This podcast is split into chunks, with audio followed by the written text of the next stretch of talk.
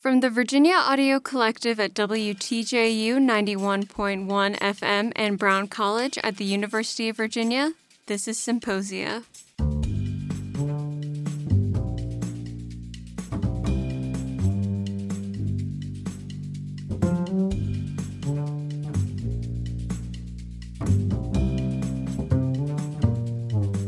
Welcome to Symposia. I'm Sage Tangway. This episode features the question and answer session after Emily Rutherford's lecture entitled Historians Will Say They're Just Good Friends, University Histories, Queer Histories. If you haven't already listened to the full lecture, go and do so right now. Without further ado, here we go. Yeah, we, we have time for questions. I'm just going to try to get the microphone. Maybe it, you can sort of I can shout. We can. Yeah. yeah. It might, it might be better, actually, if folks in the audience feel are able to project, and then I'll talk into the microphone, and then that will pick up the, Perfect. yeah, great, go. Thank you so much. Um, I'm fascinated by the word spinster yeah. in this in this story, and the degree to it, you know, what sort of um, uh, value it holds in terms of, you know, is it, is it a, a, a good thing, a bad mm, thing? Mm-hmm. It, you know, what is what kind of thing is it? Where, yeah. where, what kind of things can be placed in it, especially in the context of, of uh, sort of a queer history mm-hmm. approach? Because you, I loved your characterization of sort of allowing space for, you know, what is this? But we have these little words. I, I was also reminded of uh, Ursula Le Guin uh, insisting that the, the term crone is an honorific, mm, mm-hmm. right? You mm-hmm. know, that this, yeah. is, this is something, you know, and that places kind of the idea of spinster in a different socioeconomic space, maybe. Yeah. Uh, too. So there's. So I'm wondering if you could just comment on the role that that word plays, yeah. and those kinds of terms play in this dynamic. Yeah. I mean, I think one really important, just to pick up on your last point about class and socioeconomics, right? Is one really important part of this story is these are all very affluent women. And they, um, I mean, to some extent, they are the ones who are making the free choice to kind of, um, they have a choice, right? They don't have to get married to get financial support from a husband, and they also don't have to work, right? In fact, they basically, you know, Sidgwick dies, but Fry and Rackstraw choose to leave paid employment in order to take up volunteer work um, because they have this family, you know, inheritance um, that they get. So they have kind of more... If we're looking for sort of agency and choice and whatever, these are the women who have the choice in a way that many of their peers who, you know, uh, like a one really common discourse about the spinster in this period is that they're impoverished, that they're sort of ground down because they didn't luck out and find a husband, or maybe they were too brainy to find a husband.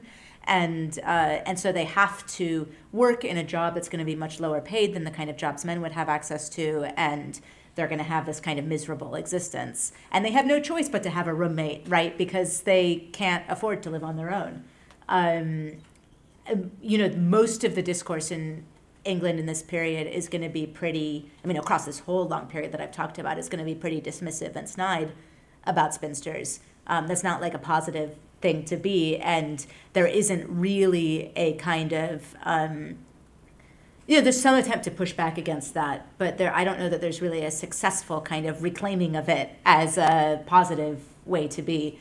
Um, uh, and I, you know, but I think what we can see, uh, really, by the like tragedy with which Fry interprets her own life, is how the wider culture by the nineteen fifties, right, doesn't allow this possibility for her to conceive of her life as like positive, successful.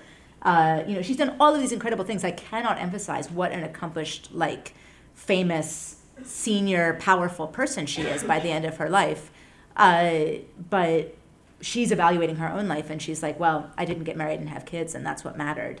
Um, and she's like, it really sucks to be a single woman. Like, society ostracizes you. There isn't, like, a natural space for you to fit in. And in the book, I argue that that's really reflects how much society has changed by the nineteen fifties to sort of have this kind of nuclear family ideal be paramount and to be kind of marginalizing people who don't fit into that. Uh, you said in the, you argued that we should take the just yeah. out of the statement, like historians say they were just good friends. But I feel like the meme especially is like a very organic response to like current students' um, experiences of watching very obvious and even just literal dyadic, uh, dyadic um, queer relationships yes. being erased in these classes, in, especially in higher education. And I was wondering if you want the just taken out because of these more complex relationships, how would you like continue to express that frustration and continue building towards a more queer inclusive historical record when it comes to what people are learning in school? Yeah, that's a great question. Thank you. Um, yeah, so um, this person asked about, um, you know, if I'm trying to complicate the picture, right? I mean, tell me if you think this is an accurate characterization, but like if I'm trying to complicate the picture and tell us to take the just set of just good friends, like, how would I respond to the kind of political or activist project that the meme is about, right? Which is like responding to the erasure of queerness in the past and trying to make space for queer readings of the past. Would that, is that fair? Um, yeah, I mean, so I think one of the things is like, yeah, the meme is funny. It can be funny. It can be charming, right? It can be something that people relate to and connect with, and that's great. You know, like if we see that and it resonates with us and um, it prompts us to learn more about queer history, or it just prompts us to be like, yeah, I relate to that. Like, that's great, you know. Um, I think what I'd want us to do, uh, or what I what I ask my students to do, you know, is to think about the systems of gender and sexuality that people in the past were using to make sense of what to us seemed to be dissonant or queer, right? Uh, kinds of intimacy or desire or sex or whatever it might be. Um, and so, and what we might find when we do that, like that's doing queer history, right? Uh, and what we might find when we do that is that it's not just a question of revealing the obvious queerness that a homophobic person has erased, right? But it might be a question of understanding, well, how did people in this cultural context think about gender, right? Did they have more than two gender categories? Um, did they have uh, forms of, you know, what we might call romantic friendship that were sort of socially, you know, acceptable that uh, uh, even though they seem queer to us today, right? And what that tells us is not only, okay, well, people had different ways of expressing desire and intimacy and whatever in the past, but sometimes those those forms of desire and intimacy were normative, right? They weren't marginalized, and therefore they kind of weren't like queer relationships today, right? If the if that society is saying, well, the desirable way to be is you're a sort of knight in the Crusades and you have your sworn brother who's your, you know, buddy that you die for, right? Like, and that's celebrated, right? That's actually not the same thing as, uh, you know, like, let's say I'm sort of walking down, you know, the street holding hands with my partner and someone shouts a slur at me, right? Those aren't the same thing, you know, because they're not happening in the same cultural context and they're not sort of treated as normative or not normative in the same way, right? So I think that's, as a historian, that's what I want to do, is to kind of immerse us in those contexts and try to understand those systems and structures. But that doesn't mean that we can't like emotionally connect with something that seems meaningful to us because we relate to it, right? Those things can both be true. Uh, and, um, you know, and also we can, you know, one can say to one's professors, like, look, I don't think you're engaging with the queer history field, or I don't think you've thought expansively enough about what the possibilities for gender and sexuality are in this context, right? I was also struck by the way that you like said, take the just out of just good friends, because that reminds me of like current ways of, uh, current sort of messaging that the aromantic and asexual community mm-hmm. want to understand relationships, is that having like a just good friends makes that sort of implies that friendships are inherently inferior to romantic or sexual relationships, um, and like removing that just would mean that friendships can be, yes, just quite as um, fulfilling, uh, intimate, whatever, as like romantic and sexual relationships. And of course, there would be many his- people historically, um, as in the present day, who don't desire romantic or sexual relationships. Um, this doesn't really have a question. It's just something that, you're, that you reminded me yeah, of. Yeah, great. I mean, I will summarize that for the microphone, as I understand is now my role to do, and uh, and also, you know, respond quickly to. So the the, the comment was about uh, how taking the just out of Just Good Friends might sort of be a helpful tool for thinking about asexuality today and uh, thinking about, you know, not privileging romantic or sexual relationships at the expense of other kinds of intimacy uh, um, or sort of connection with other people. And I think that's a great example of a way that, you know, we can still preserve historical specificity while using the past as a tool to inform how we think about our categories and our relationships in the present, right? So that's, you know, it's a really helpful contribution. So in your present interest, in your work, you're looking at uh, privileged women mm-hmm. who who had the lives that you just described. Mm-hmm. Very interesting. Thank you very much. But what about the British laws that prosecuted homosexual acts and that were pursued at least through the nineteen fifties through mm-hmm. prosecutions? Did they affect women who might have been caught in the relationships the same they did men? Have you done anything yes. in parallel to what you focused on? Yeah, yeah. Okay, so the question was about the legal status of same-sex sex in Britain in this period. Uh, favorite topic of mine. So um, sex between women is never criminalized in Britain. Uh, and, um, you know, that's briefly, there's a very brief debate in the nineteen twenties about whether it should be criminalized. That doesn't really get anywhere. Um, It sort of flies under the radar, and that's because, okay, you know, this is this is like my undergraduate lecture about sodomy law, like, uh, which is a thing that I do. Uh, uh, that's because English criminal law conceives of sexual offenses basically as, sorry, I have to get anatomical, as involving a penis, right? So um, sex between men was very consistently criminalized in um, all of the territories of the British Isles, uh, and didn't reach, like, sort of sex law relating to male same-sex sex didn't reach legal parity with sex law um, pertaining to opposite-sex sex until, I think, about the year two thousand. Um, so there was a sort of really gradual process of um, first, like, lessening the criminal penalties for the prosecution of men who had sex with men, and then sort of fully decriminalizing that and equaling uh, how how things like, for example, rape are treated with relationship to opposite-sex sex in, in English law and law of the other four nations of the British Isles. Um, uh, that it also is a story that is very classed, right? That is structured by um, people's ability to insulate themselves from persecution, either because, um, so like ways that you can sort of protect yourself from the law, right, is if you have lots of privacy, right? If you have a private home in which you can have sex and no one's gonna catch you, right? As opposed to if you're having sex in a park or something like that, right? Uh, another way is if you can pay off blackmailers, right? Uh, and um, that's a really big story in the sort of criminalization of sex between men in England.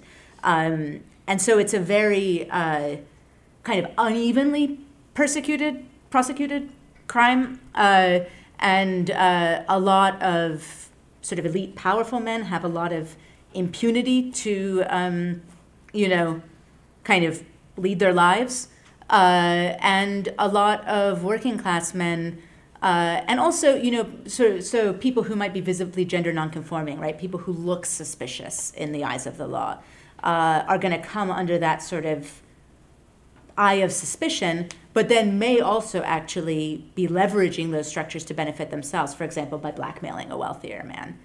Um, and, uh, you know, there's a story about how sex between women, and also actually more importantly, kind of visible gender nonconformity among women, among sort of people who are assigned female at birth, who are non-binary or transmasculine, we might now say today, right, who are... Um, Uh, you know, sort of visibly suspicious, right? There's ways that they can be ostracized socially, ways that they can sort of be targeted other ways, like through obscenity law instead of through sex law.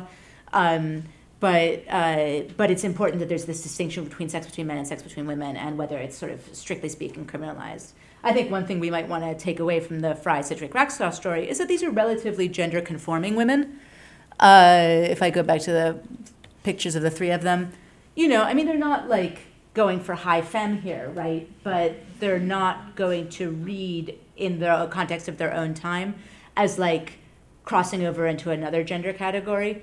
And that's part of why they're kind of able to live their lives in the way that they are. The, the class element is really important, but so is the fact that they're not sort of visibly standing out as suspicious.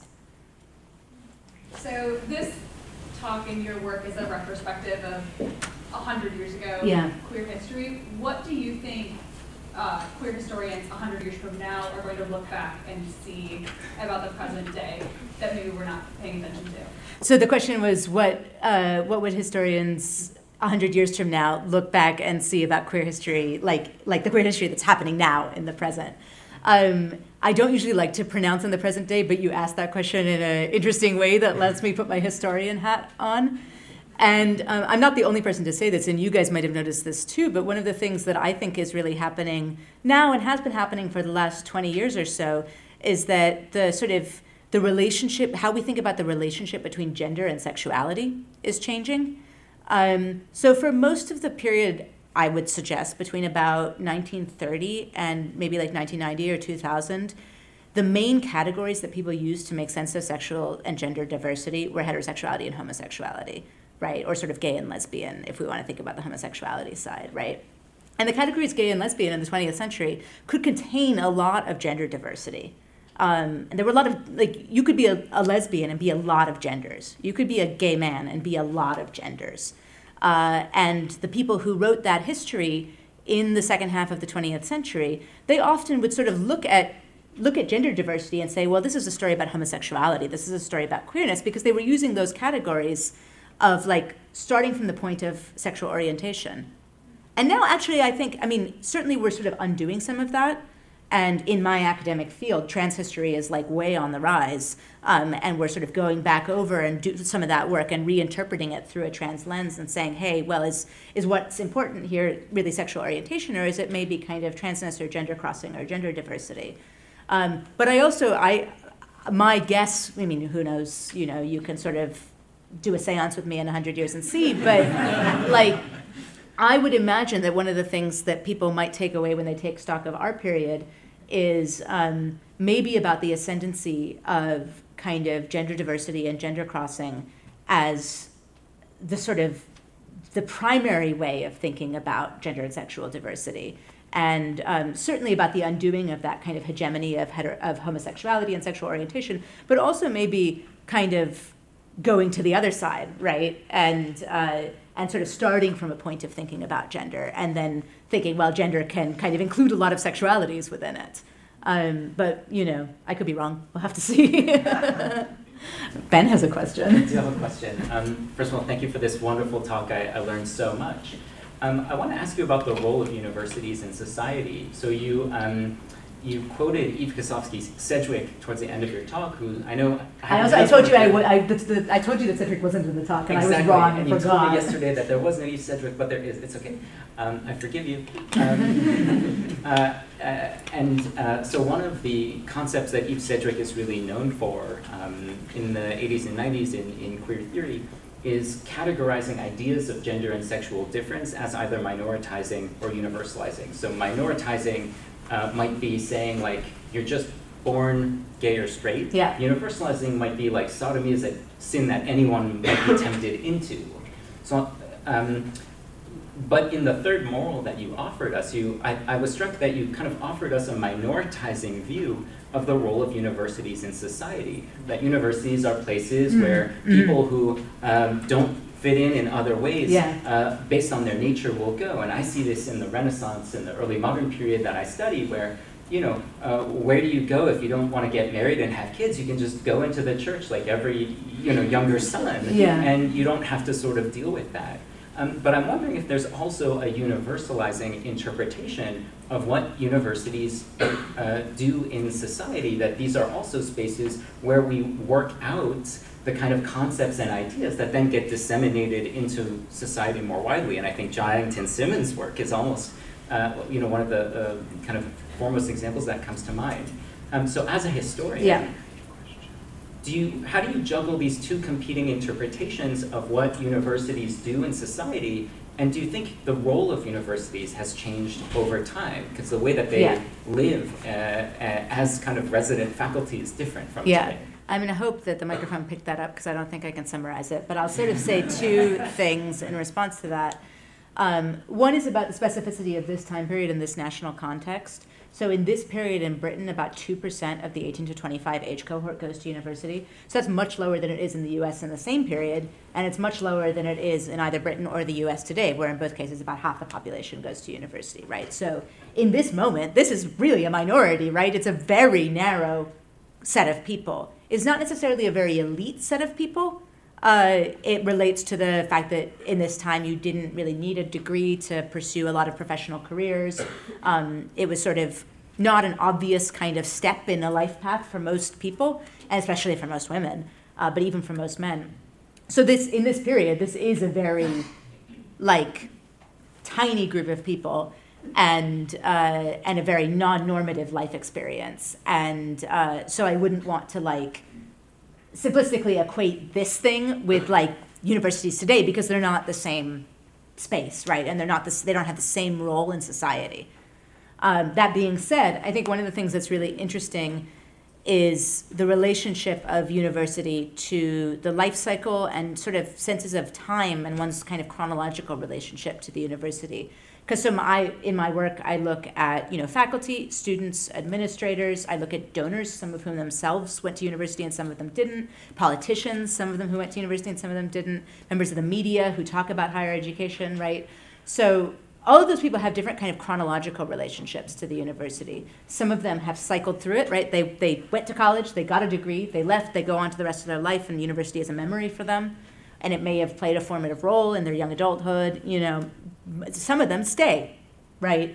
And they make lives in higher education. And those are the ones who it might be, you know, they're like sort of pursuing this alternative life path, um, especially these women, right, outside of marriage and reproduction.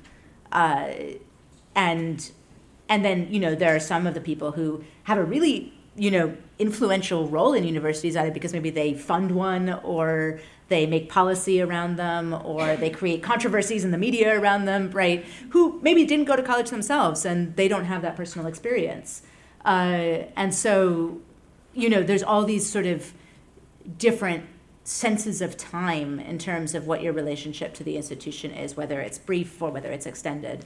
Um, and I think that speaks to the minoritizing, universalizing point, right? That um, for for some of my historical actors, it's their whole world, and for some of them, it's like a brief but formative moment in their lives, um, and that's you know true for all of us in this room too, right? You know, uh, for some of us, it's our whole lives. Certainly, that's me, and and for some of us, right, we're gonna you know it's a way stage on on the way to something else. Um, I think we have time for one last question. Just as a reminder, Brown College folks and guests, we're going to convene after for a reception at Jim's house on the hill. For my class, you'll have the engagements experience where there's food and activities uh, out on the lawn and in Old Capel. Um, uh, yes. So I wanted to continue. Sorry, I didn't see. Yes.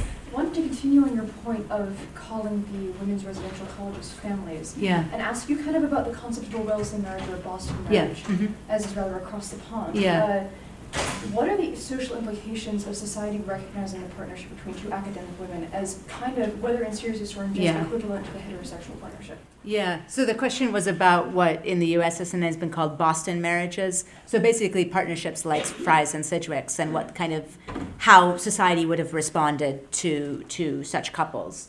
Um, and again, I think that the key there partly, like that is a legible social category, right? That's something that, you know, people kind of would have processed and understood. And I think we can see that in the ways that people like respond to Fry after Sidgwick dies, right? All these people write letters of condolence to Fry. They say, you know, I'm so sorry for your loss. We all know what she meant to you. Um, you know, you must be devastated, this kind of thing, right? And, you know, Fry's even writing to her mother saying, you know, I'm kind of like a war widow. Um, so this, like, this is relatively legible. And it doesn't have to be that people are saying, oh, well, you know, they, people don't have to be using the language of marriage.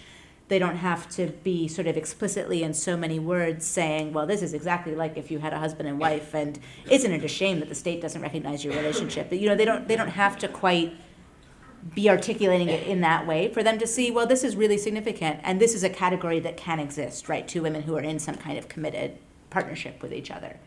Um, and I think that part of the key to that, and this relates to the other point about kind of the law and whatever, right, you know, again, I think the key to that partly is their gender conformity, right? They don't stand out as socially, like, dissonant um, and they're able to fit into this category that exists, right, of kind of a domestic partnership, uh, because they're not challenging the gender order in sort of more fundamental and troubling ways. Um, and, you know, my my sense of this sort of early twentieth century period, and this also speaks to the point about, you know, the relationship between gender and sexuality, my account of this early twentieth century period would be that in general, gender deviance is more troubling to society than sexual deviance. Um, and it's also partly that, like, in most cases, the sources won't tell us whether women in these kinds of partnerships were sexually, physically intimate. Um, I don't think that's a very interesting question, or it's not a question that I'm particularly interested in in my own research, um, because it's like, you know, I don't know, it doesn't help me to understand the the ways that they were important to each other. Uh, but, um, uh, you know, so... It, it's hard to say whether, oh, well, if people, if we knew one way or another whether they were sexually intimate, whether that would, like, change people's opinion of them at the time, right? Um, I think probably most people at the time are not thinking about them in those terms, though there are some exceptions to that rule where we know that a couple was sexually intimate and people didn't really care. But uh, um, I think we want to, in general, sorry, this is really long. Uh, I think we want to, in general, kind of suspend our, there's, I think there's a tendency in the present to imagine that people in the past always had really benighted and prejudiced views, and that we're so much more enlightened now, and we're so much more, like, tolerant and accepting and inclusive of, you know, sort of queer and trans people or whatever it might be. And actually, a lot of time in the past, at least in, like, nineteenth and twentieth century Britain, I mean, I can't speak to all times and places, but in my in what I study, right, a lot of the times people didn't really care, you know? And there's tons of historians have documented that, you know, X Y Z man in England in nineteen fifty, like, brings his boyfriend over for Sunday dinner every week, and people and their, his family are like, great, you know, it's Jim's friend, and, like, you know, that that doesn't and, and you know that doesn't mean that they're belittling Jim's relationship with his friend, right? That doesn't mean that if they knew they know. They know that Jim and his friend are sleeping together, right? And they're saying they don't care, the parents, right? They're saying Jim's friend is welcome at Sunday dinner, right? And that's, that, you know, in some ways, that's the most common kind of way that queerness figures in, like, ordinary British life, is that it's not typologized as such. I mean, ordinary British life in the past, right? You know, it's not ty- typologized as such. But it's also not usually sort of fixated with this, like, persecuting gaze at the state and stamped out. Um, obviously, there are moments when that does come up, but it's, you know, we don't hear about the cases where it doesn't come up. Um, and I think I'm rambling, but I'll leave you with that sense of complexity, and we can talk more about it at the reception. Please join me in thanking Doctor Rutherford.